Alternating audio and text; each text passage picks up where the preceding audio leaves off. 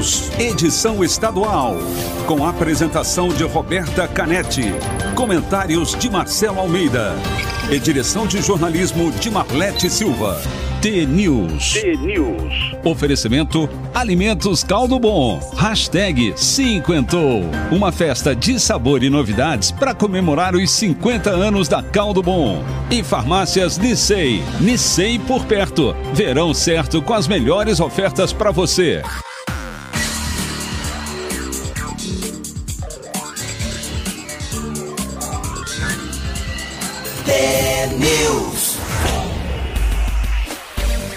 Pontualmente, 7 horas da manhã. Um ótimo dia para você que está sintonizado na T, a maior rede de rádios de todo o Paraná. Você ouve agora a análise do noticiário do Brasil e do nosso estado e participa da programação pelo WhatsApp, o 419-9277-0063. Você também pode nos acompanhar no Instagram ou Facebook, TNews no ar, e a transmissão ao vivo no YouTube. O TNews desta terça-feira, 2 de março de 2021, começa já. Bom dia, Marcelo Almeida. Bom dia, Roberta, tudo bem? Tudo bem? Tudo bem a você, nosso ouvinte de todos os dias aqui no T-News, agora no YouTube, no Instagram, no Facebook, no Correio, tudo que é lugar, né? Tudo quanto é lugar, no, Correio não sei não. Mas bom dia a vocês, 2 de março, lockdown no Brasil, hein? Lockdown no Brasil, carta do Ratinho Júnior pro Bolsonaro, Bolsonaro falando besteira, o Dória batendo, enfim... Mas é, infelizmente, a gente é, às vezes para mim é inacreditável acordar às quatro e meia. Falei, não é possível que eu estou em março de 2021. Ah, em março de 2020 eu estava lá em Pinhais fazendo um programa da Rádio T numa outra cidade pertinho de Curitiba, né? Na cidade ao redor. Prestes a fazer a mudança é, E eu, bem débil mental, não sei nada, desentendido de tudo, achando que era três semanas de pandemia. Falei, não, não, eu nunca esqueço.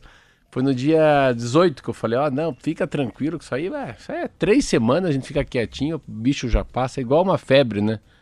Passa duas febrinhas, isso é uma gripezinha, olha a gripezinha aí que falaram tanto, deu o que deu. Mas vamos lá, depois a gente fala no programa, agora vamos dar uma T? Alma T!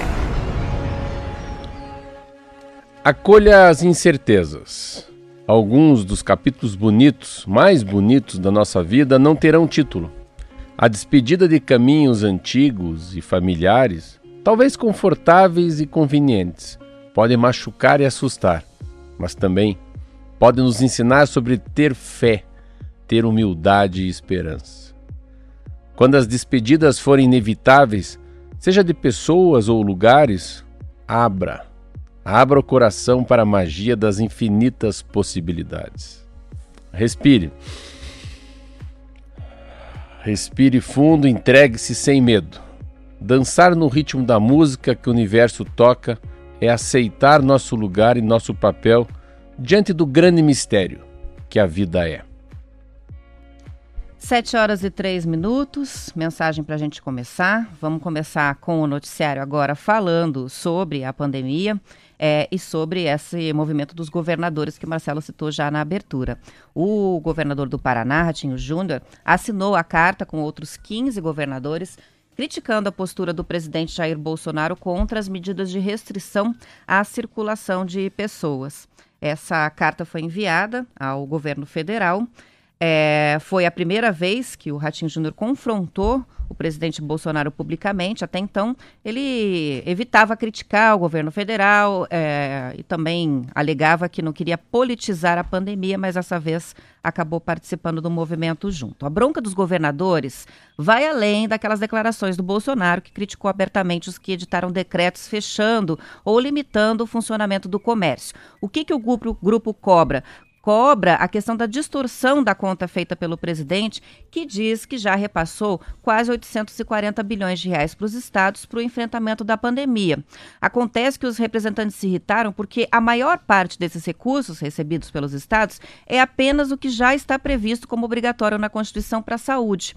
Um trecho da nota diz o seguinte, abre aspas, os governadores dos estados abaixo assinados manifestam preocupação em face da utilização pelo governo federal de instrumentos de comunicação oficial custeados com o dinheiro público para produzir informação distorcida, gerar interpretações equivocadas e atacar governos locais. Em meio a uma pandemia de proporção talvez inédita na história, agravada por uma crise econômica e social, o governo federal, diz a nota, parece priorizar a criação de confrontos, a construção de imagens maniqueístas e o enfrentamento da cooperação federativa essencial aos interesses da população. Ontem também, Marcelo, o Conselho Nacional de Secretários da Saúde dos Estados defendeu a adoção imediata de um lockdown no Brasil inteiro, e especialmente nos espaços em que a ocupação dos leitos de Covid tem alcançado mais de 85%, que é o caso do Paraná. Em comunicado divulgado no início da tarde, o CONAS defendeu a adoção de um toque de recolher nacional das 20 horas até as 6 da manhã e a suspensão do funcionamento das escolas. É, uma, foi a grande discussão. É, o que acontece é que tem uma pandemia no mundo, o Brasil acabou trazendo aí um, uma variante brasileira, tanto que o país, o mundo inteiro agora tem uma variante sul-africana, tem uma brasileira, tem uma outra, nossa chama-se P1, e que é uma variante que acabou até entrando na Inglaterra, tem uma, um brasileiro lá espalhando. Ela é duas vezes mais rápida, por isso que a gente está vivendo agora uma pandemia uh, uma velocidade diferente. Novamente, estudos para saber se essa, se essa vacina ou as vacinas que nós temos aí, se ela vai ser, vai imunizar nós sobre essa tal da P1, que é essa variante brasileira, que é agora mais nova, mais conhecida. A, o Ministério da Saúde, a Organização Mundial da Saúde está sim muito preocupada porque tem outras aí também. Então uh, tem uma que vem da África do Sul, uma outra não lembro que país que é também que está pegando. Você vê todos os jornais ontem de, de, de, São, de Nova York, não, mas da, do Reino Unido, The Times. Vacinação ultrapassa 20 milhões de pessoas, mais variante brasileira encontrada na Grã-Bretanha. Segundo o jornal Daily Telegraph, caçada paciente com mutação do Brasil, autoridades buscam portador de uma forma de vírus que pode responder menos às vacinas. The Guardian, são todos jornais como fossem os grandes jornais de circulação nacional no país. Os são principais, os principais. Né? Alarme sobre atrasos em medidas de fronteira quando variantes da Covid do Brasil atingem o Reino Unido. E por último, capa da mutante do Brasil do Reino Unido, corrida para conter a infecção, variante entrou pouco antes da pandemia, das medidas de quarentena. Então, nós estamos em voga, está aqui primeira capa do jornal, está o próprio Boris Johnson, porque eles já estavam numa, numa, numa caminhada diferente. Aqui no Brasil, o que aconteceu é isso que acabou pegando todo mundo. Uh, tem 18 estados que já têm lockdown, porque 80%, como se disse, dos leitos para UTI já estão lotados. Uh, muita gente fala que são de 15 a 21 dias novamente de lockdown, um lockdown mais forte. Já tem uma resposta, né? A, a, é rapidamente, esse lockdown já fechou, já tem mais gente em casa, menos flexibilidade, movimentação das pessoas na rua, Uh, é óbvio que vai baixando mesmo porque fecha o comércio, né? Eu vejo pela minha padaria, vejo pelo shopping, fechou o shopping da capital pelo menos. Nossa, a gente já percebe vindo de casa até a rádio que o número de veículos na rua é bem menor. O que acontece no Brasil agora, que é uma coisa muito chata, começam a falar do impeachment do presidente da República, né? Os, os governadores, os secretários de saúde já começam a escrever uma carta. Eu acho que é um momento muito, muito sério do Bolsonaro pelo menos parar de, parar de aparecer em público, é, não fazer desdém da vacina, não incentivar as pessoas a não usarem máscaras e, mais do que isso, confrontar os governadores. Uma eleição está muito perto, a gente está aí com 255 mil pessoas que morreram, são 10 milhões e 500 mil brasileiros contaminados ah, e nós voltamos para o lockdown do ano passado. Então, shows, acabou cerimônias religiosas está fora do, de cogitação. Festas, cinema. Festas, eventos esportivos e o mais grave, novamente, que é a aula presencial também, né? Que por aqui já está suspenso desde a semana passada. Lembrando que o nosso decreto que determina essas mudanças aí vai até o dia 8, segunda-feira, mas que pode ser sim é, renovado eu, por é, mais eu, uma semana. É o que se eu espera. Eu né? acredito né? que é 8 com 7, eu acho que é 15 dias. É muito difícil que só em uma semana isso faça alguma É, tem um outro dado né? que eu também li, que é o terceiro dia consecutivo, né, uh, que bate recorde, então tem essa média móvel de mortes, são 1.223 nessa segunda-feira, bateu o recorde pela terceira vez consecutiva, então é uma, é uma Covid espalhada pelo Brasil inteiro, claro. Ontem eu estava vendo o, o, jornal na hora do almoço, o jornal da Globo aqui no Paraná. Meu Deus, fazia muitos anos que eu não assistia. Ah, é? é só o assunto. Mas não tinha assim um atropelamento, uma, uma boa ação, uma coisa negativa, positiva, um assalto ou um deputado falando. É só Covid. Mas é Covid assim, direto de cabo a rabo. E alguns, alguns cantos do Paraná, mas. Tá parecido com o que foi o início, né, tá, no noticiário. É... No início da pandemia só se falava desse assunto e agora voltamos a estaca zero, é... porque a situação só piorou. E dão muita ênfase para o oeste do Paraná e para o leste do Paraná, uma coisa que a gente disse aqui, é muito mais para Curitiba e uma, uma ligação muito direta com Cascavel. Cascavel e Curitiba meio parecido assim nos números. E muitos infectologistas falando, muito entende, muita, muita gente falando sobre Covid no Paraná, nossa. E ontem, aonde onde que eu vi também, no Jornal Nacional também, eu vi novamente falar de Covid. Então, muito A gente vai forte. falar de Cascavel daqui a pouco, porque por lá é, as medidas são bem drásticas também, a situação é caótica. A gente vai falar depois do intervalo. Eu digo assim, essa coisa é muito rápida. Assim, eu estava ontem, um, mandaram uma mensagem para mim. Tem um homem que trabalha comigo no conselho da Prestinaria, chama-se Eduardo Valério, da Fundação Dom Cabral.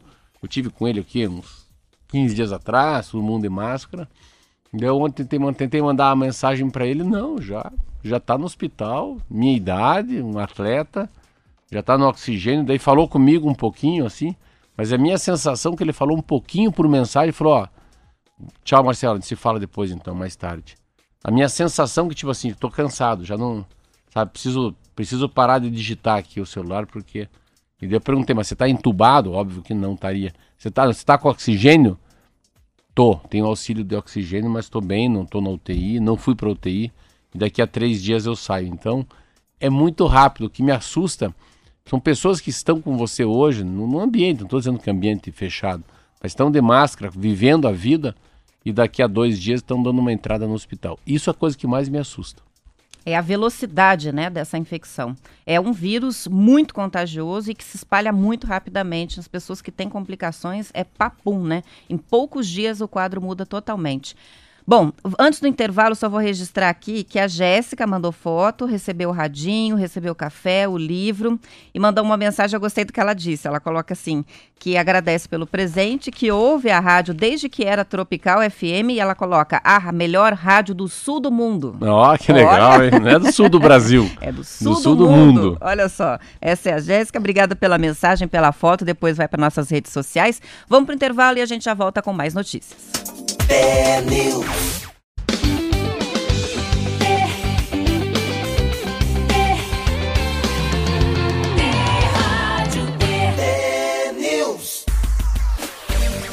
São 7 horas e 18 minutos. A Petrobras vai elevar os preços da gasolina e do diesel em cerca de 5% a partir de hoje. Segundo a Folha de São Paulo, com o reajuste, o preço médio de venda do combustível vai passar a R$ 2,60 por litro, uma alta de 4,8%, enquanto o diesel passa a 2,71, aumento de 5%.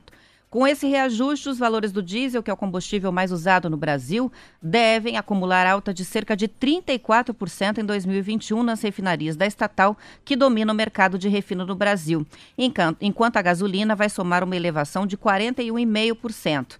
A Petrobras defendeu em nota que os reajustes visam seguir a chamada paridade de importação, que leva em conta as variações do dólar e do barril de petróleo nos mercados internacionais. Esse novo reajuste da Petrobras segue-se a um aumento de 15% no diesel e 10% na gasolina, anunciado lá em 18 de fevereiro, que gerou inclusive as críticas do presidente Bolsonaro e acabou levando a indicação pelo governo federal de um novo presidente para a Petrobras.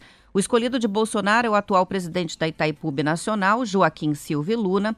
Ele não cumpre os requisitos exigidos pela lei para assumir o controle da estatal, porque não tem 10 anos de experiência no setor, mas a patente de general quatro estrelas, que é a mais alta, deve ser usada para driblar essa exigência, segundo o Estadão. A nomeação já foi até anunciada por Bolsonaro nas redes sociais, mas ainda precisa ser referendada pela Assembleia de Acionistas da companhia no fundo você vê que não tem nada a ver aumento da, do petróleo, do diesel, da gasolina com a demissão do cara. Você vê como é que é interessante esse Brasil.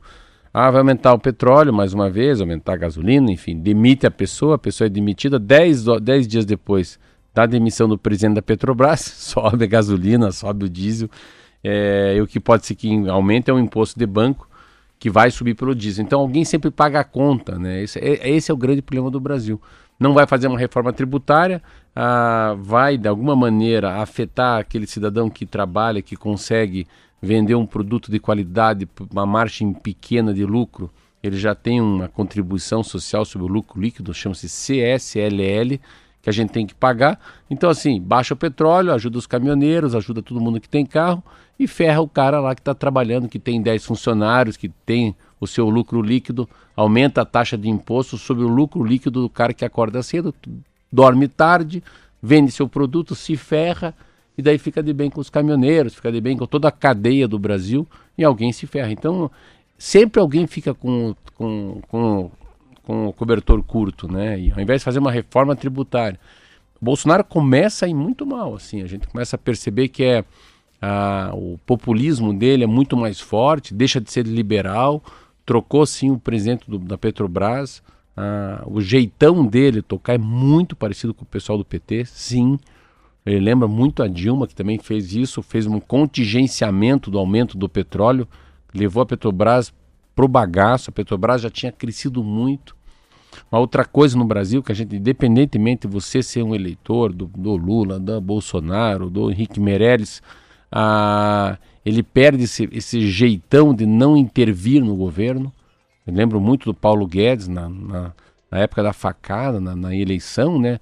Ele sempre falava, não, sobre economia fala com o Paulo Guedes.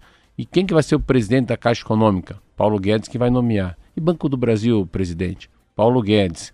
Tem alguma nomeação que vem via Câmara dos Deputados ou Senado Federal? De jeito algum. Meritocracia, pessoas ligadas ao Banco Central, não vai ter intervenção de nenhum partido. Aí passam-se dois anos, uh, a intervenção é muito grande, Uh, não tem o que fazer, eu já falei aqui acho que umas 20 vezes, aprendi isso na Câmara Federal, com o presidente que era, ele era ministro da Fazenda, um cara inteligentíssimo, foi candidato a presidente da República, Henrique, Henrique Meirelles, que falou, ó, falou Marcelo Almeida, deputado Marcelo Almeida, é tão difícil explicar sobre o petróleo, que a gente podia levar amanhã aqui na Câmara Federal, tentando explicar tantas variáveis que tem para o aumento, para a diminuição do petróleo no mundo. Então, como é uma coisa eu mundial. Eu nem tento, né? Eu nem tento eu compreender, nem tento, porque é muito, muito difícil, não, né? pode reparar, pode ligar na televisão, no jornal, ninguém explica. É quando, a, quando a Petrobras responde que o que eles visam é a chamada paridade de importação, que leva em conta variações do dólar do barril do petróleo no mercado internacional, Pronto. já começa a ficar complicado. É, mas, mas, mas leia o finalzinho. Leia, leia as últimas cinco palavras, vai. E do barril do petróleo nos mercados internacionais? Então. É o valor do barril do petróleo no mundo, não é no aqui. Então, se o barril do petróleo começou a ficar mais caro, mas fica mais caro porque ah, porque tem um árabe lá que briga com, com um duque e daí eles não fecham lá o canal que passa o petróleo, então tem menos petróleo para o mundo, o petróleo fica mais caro. Daqui a pouco descobrem mais uma planta lá, de, num offshore, não sei aonde, no Mar Vermelho, e tem muito petróleo produzido, cai o preço do petróleo. Se parar para pensar, o, petró o petróleo é, é, é, oferta, então assim, é demanda e, e, e oferta. Então você tem demanda e você está ofertando, não. Muita gente quer petróleo tem pouco petróleo, fica mais caro. Oferta e procura, né? Obrigado, oferta e procura. Pouca gente quer petróleo e tem bastante, então cai o preço. É, é o que tem na feira, é o que tem na soja, o que tem no milho, o que tem no leite. A gente é sempre assim. Então não tem o que fazer. E às vezes a gente fala, fala, fala, assim, eu fico imaginando se o petróleo fosse muito barato, todo mundo com o seu automóvel, todo mundo com a sua motocicleta. Então tem essa visão, né? Que às vezes para um mundo assim, eu sempre fico muito preocupado com o petróleo muito barato. petróleo, daqui a 10 anos, vai ser a mesma coisa que você fala assim, ó, eu vou, vou passar um, né? Vou passar um fax para você, vou datilografar uma carta para você. Não existe isso, é e-mail hoje. Então, daqui a 10 anos, petróleo vai ser uma coisa tipo dinossauro para gente. E falando em petróleo, olha o que está acontecendo agora no Rio de Janeiro. Os agentes da Polícia Federal, Ministério Público do Rio, estão numa operação é, prenderam já quatro suspeitos de integrar uma organização criminosa especializada no furto de petróleo diretamente dos dutos da Transpetro, a Petrobras, subsidiária da Petrobras. Ao todos os agentes estão cumprindo cinco mandados de prisão e 14 de busca e apreensão. O que chama a atenção é que esse petróleo era desviado ali do duto e sabe para onde ia? Hum. Rolândia, no interior do Paraná, para fazer o refino e para poder vender essa carga. É, a denúncia foi feita pelo Ministério Público Estadual. O prejuízo com as perfurações feitas pela organização é de aproximadamente 2 milhões de reais. Vamos aguardar, né, para ver como é que desenrola aí a operação, mas eu estava ouvindo logo cedo, né, essa operação e, e aparece inclusive a foto, né, do duto, do, do buraco que foi escavado para fazer os furos dentro do... É um negócio impressionante. É, é, é, tipo da matéria que vale um filme, né? Vale Uma um minissérie, filme. né? Essa coisa, o cara que rouba o banco, faz um túnel lá por baixo, o outro inventa um, um, pega lá uns canos da Eternite, faz um furo no gasoduto, no dinheiro duto, no óleo duto. Parece um filme você falando que o cara rouba gasolina lá no Rio de Janeiro para fazer o refino em Rolândia, pra, no Paraná. Para levar o combustível, para levar o petróleo para Rolândia, aqui no Paraná. E olha, um dos alvos da ação é um capitão da Polícia Militar que ainda está foragido, é o Marcelo Queiroz dos Anjos, que segundo o G1 é um dos líderes do esquema. É, amanhã a gente traz atualização traz sobre essa aí. operação. São 7 horas e 26 minutos, muitas participações de ouvintes sobre a Covid. A gente tem a participação que chama a atenção aqui da Calita, que é de Curitiba, contando que o, o marido dela pegou a Covid duas vezes em dois meses. Aí ela diz na primeira vez sem sintomas, na segunda, segunda ficou 10 dias no oxigênio no Marcelino Champagnat. Evolução muito rápida, ela diz as pessoas precisam se cuidar e ele tem apenas 36 anos é. e precisou dessa, desse é, atendimento. É, é, a grande diferença do, do, da, da Covid agora, está aqui no estado de São Paulo, na Folha de São Paulo. Bem, a gente estava conversando fora do ar de pessoas que eu e a Roberta conhecemos que têm menos de 40 anos. Ou próximo disso, né? É, o próximo disso. Daí, o que é interessante, que não é nada interessante, é que eles ficam muito mais tempo, os pacientes. Então, eles, pacientes que são mais jovens, ficam mais tempo internados do que o meio jovens. Vamos dizer meio jovem. Eu tenho 54, vou fazer 55. Os que estão na casa do 40 para baixo, 40 ficam mais internados. Não que fiquem mais entubados, mas ficam mais internados. Mais tempo no hospital. Uma coisa que a gente está sentindo muito, eu acho interessante, é essa coisa de, do tempo de espera para procurar socorro também. Tem muita coisa escrita sobre isso. A pessoa vai, não, não vou, não vou, vou tentar, vamos no chá, vamos tomar aqui uma aspirina, mas daí já não dá tempo, o Covid já sumiu, já entrou, já pegou parte né, dos alvéolos, que é, é as partículas do, do, próprio pulmão, e vai chegando. Acabei de ligar aqui, ó, acabou de ligar minha mãe, que eu tenho um tio e uma tia, os dois estão no hospital, minha tia já está entubada, é uma senhorinha, e meu tio já está indo para o hospital, então tá falando ali, ó. Então é, não tem muita saída, é muito rápido, e para mim, em Curitiba, muita gente conhecida está pegando a Covid, então não vai ter jeito. O que eu faço, né, Roberto? Eu falo aqui para você que tem um monte de ouvinte aí. Eu cada vez me cuido mais, porque cada vez mais pessoas perto de mim estão pegando Covid. E eu, como sou vice-presidente do Curitiba, eu faço semanalmente o PCR. E cada vez que eu saio de lá, eu falo, graças a Deus, não tem essa Covid. Cada vez que eu vejo que faço mais um exame e dá negativo, eu me cuido mais do que me cuidava uma semana atrás. Isso que eu acho uma coisa interessante. Então, é, se cuide muito, o negócio vai pegar. Eu e a Roberta achamos que é um lockdown para 15 dias e não 7 dias, e é no estado do Paraná inteiro. E olha, a gente tem a participação de ouvintes de Cascavel, Geraldo, falando sobre a situação por lá no oeste, no interior, segue a busca por formas de desacelerar a expansão do coronavírus. E ontem a Prefeitura de Cascavel instituiu um gabinete de crise e a primeira ação desse gabinete foi suspender totalmente o transporte público de passageiros no município de hoje até 8 de março. Daí não pode funcionar nada, né? Se suspende o transporte, tem que fechar totalmente o comércio, qualquer tipo de atividade, porque como é que as pessoas vão para o trabalho, né? Entre 35 e 37 mil passageiros usam diariamente o transporte em Cascavel.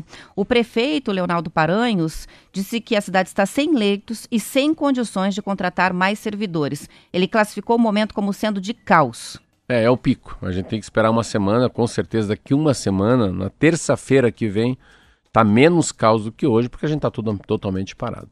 Em Maringá, né, o prefeito Ulisses Maia chegou a anunciar que vai fazer, que faria barreiras na entrada da cidade para que os pacientes de cidades que não cumprem as determinações do decreto estatual não pudessem ser transferidos para lá, uma medida radical.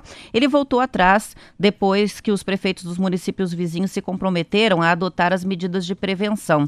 Nesse caso, você fechar uma cidade para receber pacientes, você está punindo a população e não a autoridade, é, que é o prefeito. É muito perigoso, né? A prefeitura não é o cidadão. A prefeitura não. é a autoridade, né? É uma instituição. Mas não é o cidadão. É uma instituição. Voltou é? atrás, pelo menos nisso, né? Mas foi bom também puxão de orelha, porque daí as cidades que ficam próximas de Maringá, os prefeitos também perceberam qual é a gravidade da situação. É isso, Paraná está com uma situação complicada, é, mas as prefeituras estão tomando as medidas, temos o decreto em vigor e agora é aguardar para ver se dá resultado. Acabou Fechou. a edição estadual. Sete horas, horas e 30, 30 minutos. minutos. Ó, oh, falamos junto. Amanhã a gente volta para todo o Paraná, depois do intervalo é o noticiário local.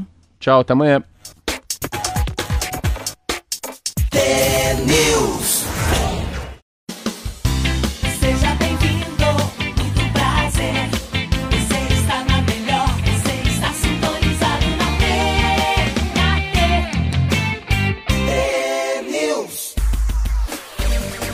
São 7 horas e 34 minutos. Depois do decreto que restringiu a circulação de 20 horas até as 5 da manhã e delimitou as atividades essenciais que podem funcionar em todo o Paraná, no último, o índice de isolamento social, Marcelo, foi de 28 para 53% no último domingo. Me chama mais atenção é, como a gente baixou né, esse índice de isolamento em algum momento para menos de 30%.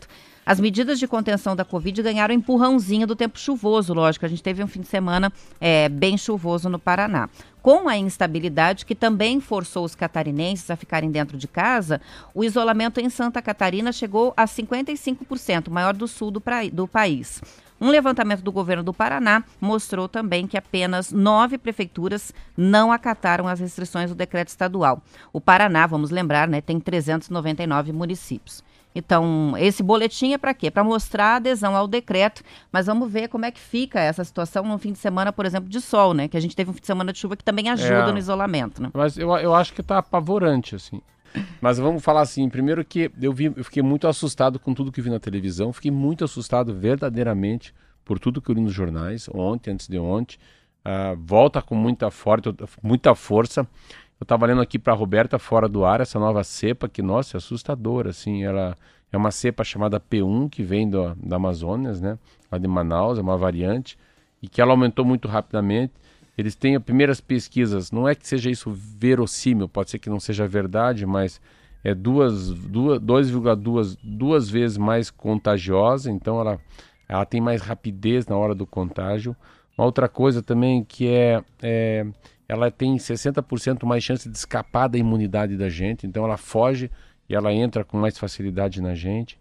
E uma outra coisa que eu fiquei muito preocupado é que ela tem 10% a mais, então ela tem uma 10 vezes a quantidade de vírus nas células do doente então ela tem uma, uma aumenta em 10 vezes a quantidade de bichinho na pessoa. Então ela é mais rápida. Que se chama carga viral, né? Carga a viral. carga viral. Ela, ela entra mais fácil, ela entra mais rápido em uma quantidade maior. É, acertei.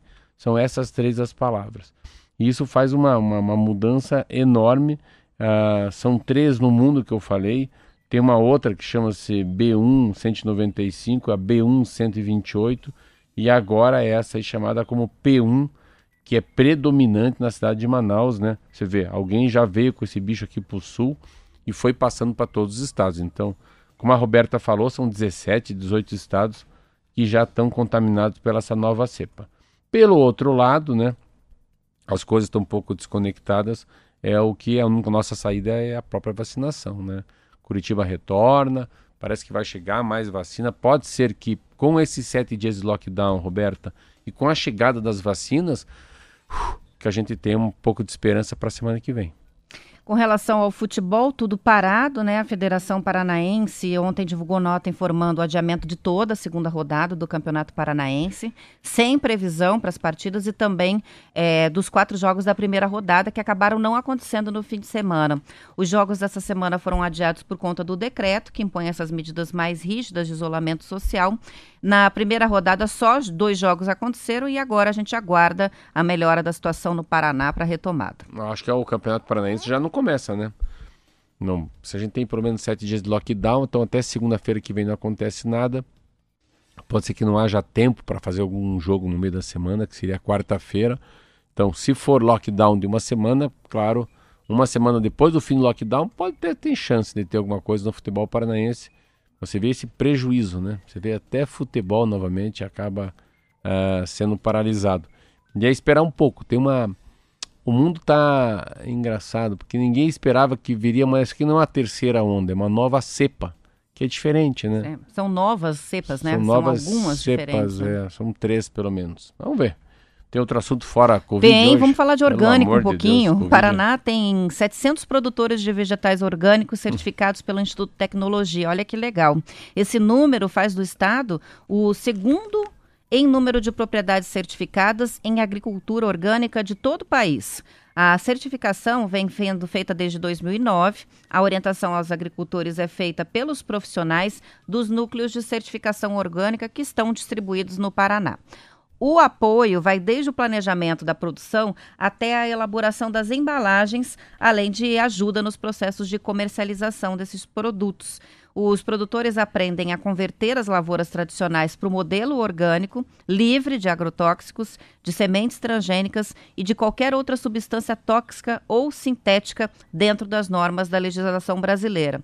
A certificação é do produto e não da propriedade, ou seja, o produtor não precisa adaptar toda a propriedade, mas apenas a área onde vai cultivar o produto que deseja certificar como orgânico.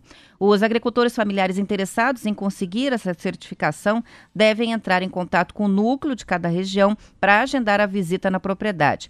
Os endereços estão no site do programa que se chama Paraná Mais Orgânico. Muito legal. Eu fui da Suíça, é interessante essa história. Eu fui uns três anos atrás para Zurich, na Suíça, e daí eu fui no mercado que tudo é orgânico.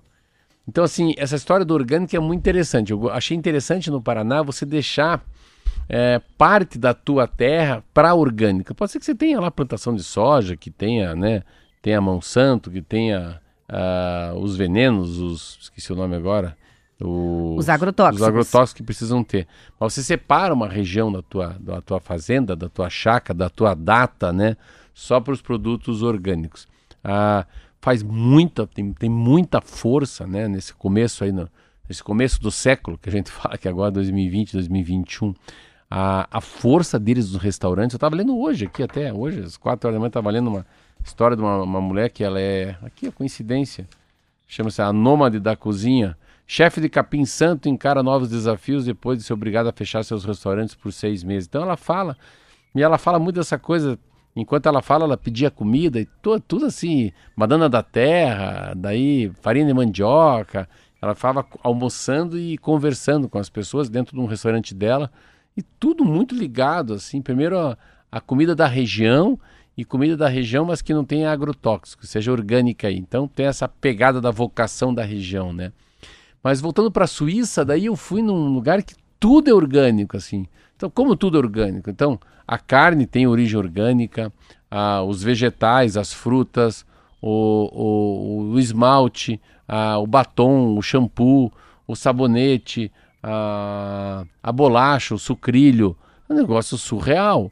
Então, assim, é uma cadeia, é um, um, é um supermercado que tudo ele vem com essa pegada. Livre de qualquer tipo de defensivo. Mas é um troço inacreditável, assim. Então, fique imaginando quanto pula na frente.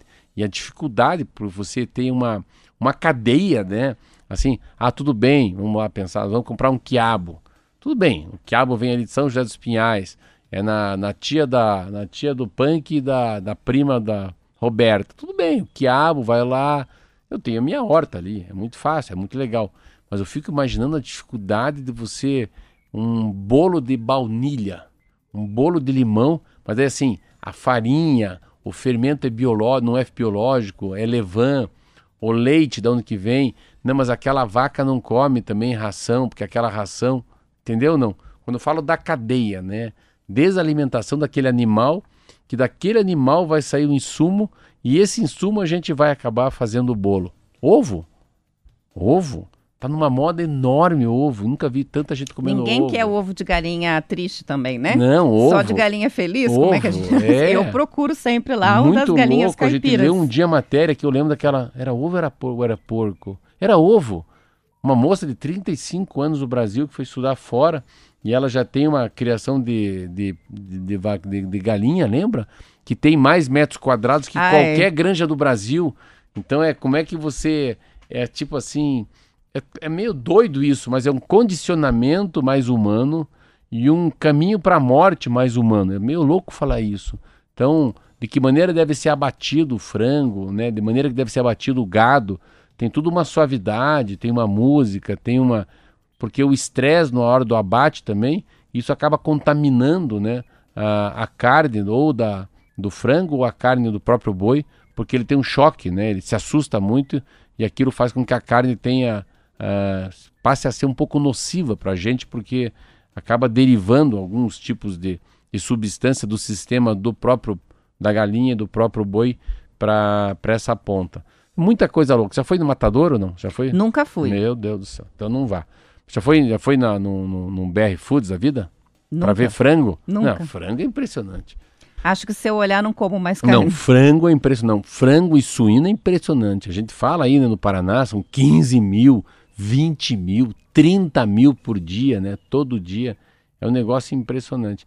Só, só quem vai num matador ou num grande frigorífico do Paraná vai perceber quanto o Paraná é importante para o mundo. Porque a gente fala assim, não, ah, o cara tem 500 frangos por dia. Aí quando o cara fala 30 mil, 50 mil, 60 mil bichinhos por dia, amanhã mais 60 mil, depois da manhã mais 60 mil, né? E todo o planejamento, né? Da onde vem, você pega essa história do lembro da sadia, ah, os pintinhos, né? Número de famílias que recebe os pintinhos, que recebe a ração, que recebe a quantidade de água e essa coisa toda. Mas voltando para o nosso assunto do orgânico, é muito legal. O problema do orgânico. Achei interessante aqui, Marcelo, nisso aqui, que eles dão esse, esse treinamento, né? Para que os agricultores usem as técnicas de plantio, de cultivo sem os agrotóxicos, mas o, o produtor não é obrigado a mudar totalmente a produção em toda a, a, a propriedade, né? Então pode experimentar fazer ali, vamos experimentar nos morangos, vamos experimentar Ah, nos tá. tomates, prepara a- o campo para trabalhar sem agrotóxico em alguns produtos, aprende a técnica e depois vai expandindo. Achei é, é, menos risco né, para o produtor, porque também não é fácil fazer sem agrotóxico, senão todo mundo faria, né? Então a produção pode ser menor, é mais difícil de fazer o negócio progredir. Eu achei interessante isso, fazer um sistema híbrido até que o agricultor esteja pronto para adotar o sistema em Eu não sei se é na lavoura. cabeça, eu não sei se é na cabeça. né? Se é sensorial ou in- inventa inventacional. Você inventa. Eu tenho minha horta. Então eu vou na horta e pego uma batata, que a batata é diferente que o Júlio Kobe plantou para mim. A batata é cor de rosa, eu nunca vi isso. Aí você come aquela batata, mas como eu sei que eu vi ele plantar, eu sei que não tem agrotóxico, só vai água e titica de galinha, a minha sensação é que é mais gostoso. Porque falou, essa é a batata da horta, Marcelo. Essa é a Asterix, né? A batata rosa. Essa é boa para fazer batata frita. Essa aí. Ela, te- ela, é, ela é mais porosa, parece que tem mais Isso, amido, né? Isso mesmo. Então vai lá, vamos pegar uma alface. Pode ser que seja na minha cabeça, mas eu acho a alface da minha horta bem melhor do que a alface que eu compro no Angelone, no Mufato, no, no, no próprio Festival, no Mercado Grande. Porque a minha alface ela é, é, é baby. Quando você tem uma horta, tudo que é baby é melhor. Tudo que tem assim, não ficou tão grande, não ficou tanto tempo levado ao sol, ao vento. Então, a cenoura pequenininha, a alface pequenininha, a espinafre que é pequenininha, o brócolis quando é pequeno. Então, se você tem uma horta, você tem o privilégio de comer coisas mais frescas e com pouca vida, entendeu? Então, ela é, ela é mais gostosinha, mais molinha, mais suculenta. E isso é uma coisa muito legal do, dos hortifruti. Eu comi esses dias, o Júlio me vendeu um abacate. E eu nem sabia que poderia ter abacate que não é orgânico. Porque a árvore de abacate é tão grande. Então, abacate, maracujá, na minha cabeça, laranja. Eu acho que é sempre, eu acho que nem vai agrotóxico, fico imaginando aquela árvore enorme de abacate na casa da avó, entendeu? Não. Diferente de coisas baixinhas. Eu comi um abacate orgânico, meu Deus do céu, parecia que tinham colocado leite e açúcar dentro. Parecia uma vitamina. Já veio pronta a E vitamina. a grande, o grande problema do, do orgânico é isso que eu digo, a gente vai no mercado municipal. O que não é orgânico é muito bonito, né? Eu pego lá umas cerejas que vêm do Chile. Pô, mas elas parecem que são pintadas à mão. Mas para ser tão bonita e tão igualzinha, pode ter certeza que por trás tem agrotóxico. Pêssego, morango.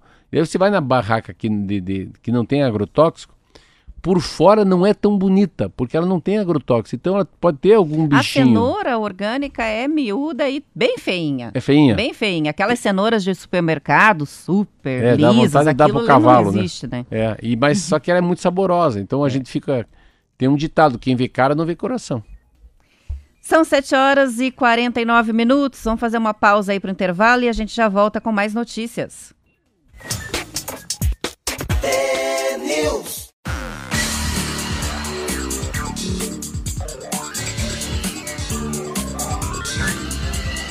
News. São 7 horas e 51 minutos. A Organização Internacional do Trabalho fez uma alerta. As plataformas digitais multiplicaram o tamanho por 5 ao longo da última década, oferecendo oportunidades a alguns profissionais, mas também enfraquecendo os direitos trabalhistas. De aplicativos como Uber e mercados virtuais como o Mercado Livre, que conectam os trabalhadores informais aos clientes, há programas que permitem que os empregadores supervisione- supervisionem os funcionários à distância. As plataformas digitais estão transformando o que se chama a natureza do trabalho. O aspecto positivo é que as plataformas criam oportunidades para portadores de deficiência e para quem vive fora dos grandes centros. O aspecto negativo é que neste novo mundo os direitos trabalhistas estão desvalorizados. Em muitos casos o trabalho é mal remunerado e não oferece os benefícios, né, que os outros trabalhadores formais recebem, como nas negociações coletivas, seguro, proteções contra lesões relacionadas à função. Normalmente, as plataformas classificam os trabalhadores como prestadores de serviços independentes e os direitos dependem dos próprios termos dos serviços nas plataformas e não das leis trabalhistas. Essa Organização Internacional do Trabalho entrevistou 12 mil trabalhadores de 100 países, 70 negócios e 16 empresas de plataformas no primeiro relatório detalhado da economia dos aplicativos. A reportagem é da Folha de São Paulo. Ah, Essa matéria é interessante porque é, quem mais trabalha ganha menos, e quem menos trabalha ganha mais. Eu tenho uma, uma relação de trabalho depois que eu aprendi a ficar atrás do balcão que é muito louco. Eu fiquei sexta, sábado e domingo. Trabalhei assim umas quatro horas em pé, cinco horas em pé. Eu tô ainda com dor nas pernas. Então, assim, essa relação do trabalho, é, é esse mundo que vem, assim, né, o mundo que vem com as startups, de facilitação, de tecnologia de informação, é, de começo, meio e fim, você não precisar.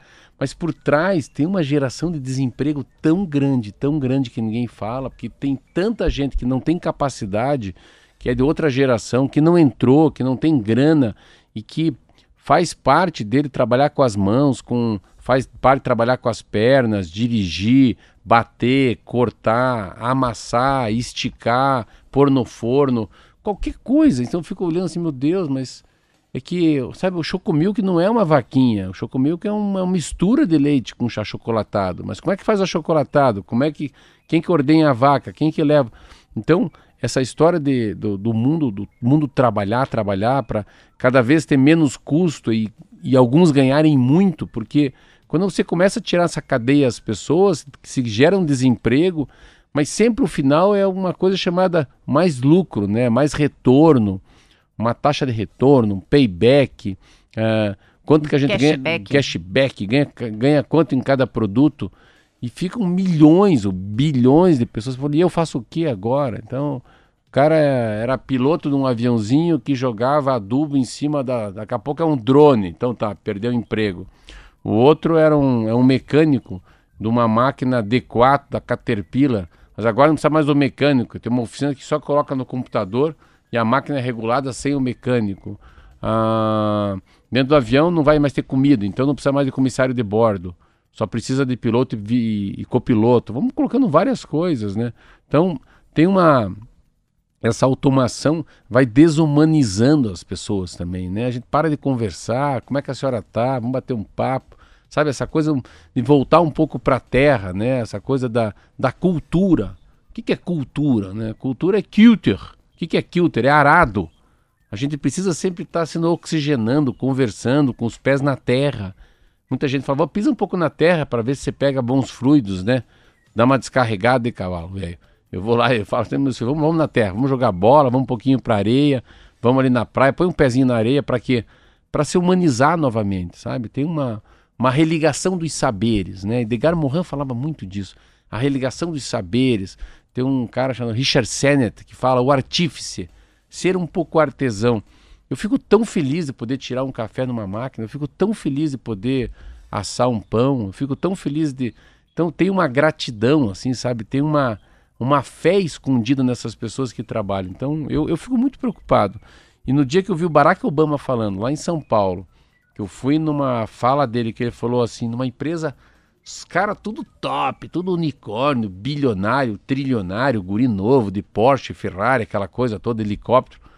O próprio Barack Obama falou, olha, eu sei que eu estou aqui numa palestra, primeiro que vocês não, devi, não deveriam pagar um milhão e meio de dólares para um ex-presidente americano falar por 50 minutos. Isso é muito disparo de realidade das pessoas. E eu queria falar o seguinte: tudo bem, venho aqui, entendo de vocês, sei que é uma nova geração, mas vocês são causadores de muito desemprego no mundo. Nossa, ali eu falei, ah, não, agora não Pá. pegou. Pá, é o que eu queria ouvir deles, né?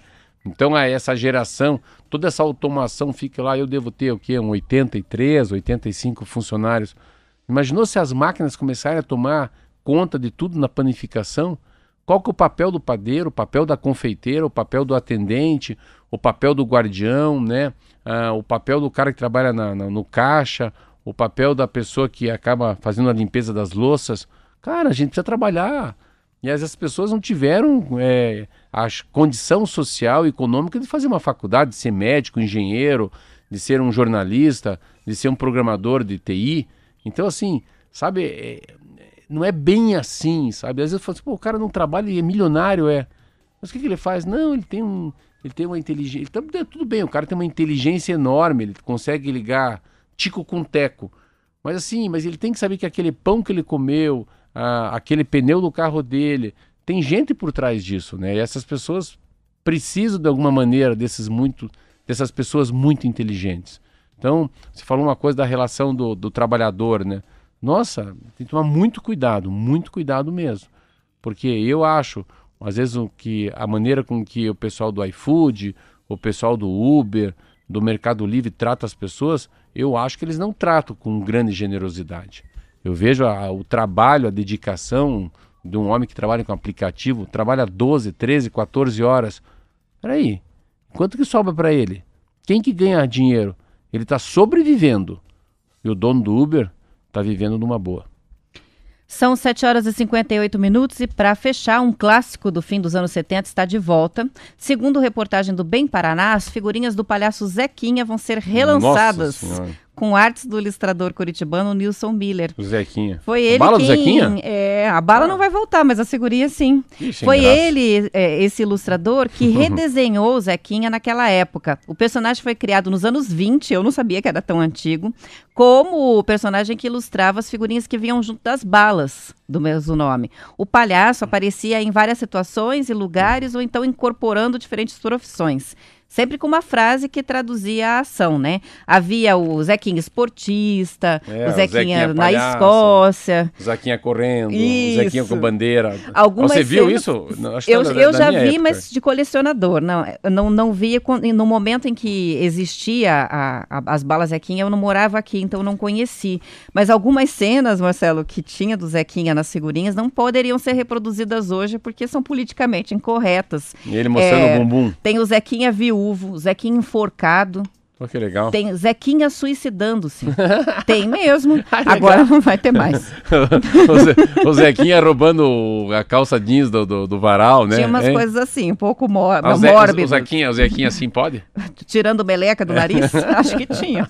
Bom, O lançamento original das balas, em conjunto com as figurinhas, foi em 1929. É, em 79, Nossa. as figurinhas ganharam uma nova roupagem por a- pela mão desse artista, que Nossa. agora vai novamente fazer a- as figurinhas, Ah, né? Acabou o programa. Eu queria fazer uma Acabou, pergunta mas antes deixa eu só dar o site para quem quer reservar o álbum e as figurinhas, porque já tá quero. uma pré-reserva. lojadozequinha.com.br. Eu já preenchi meu cadastro, eu quero o álbum e vou colecionar as figurinhas porque eu achei muito, eu acho muito legal o Zequinha. Vamos voltar pro Zequinha amanhã. Vamos Um sim. beijo, são 8 horas, amanhã às 7 horas a gente se encontra aqui novamente no T-News. Até amanhã. Até lá.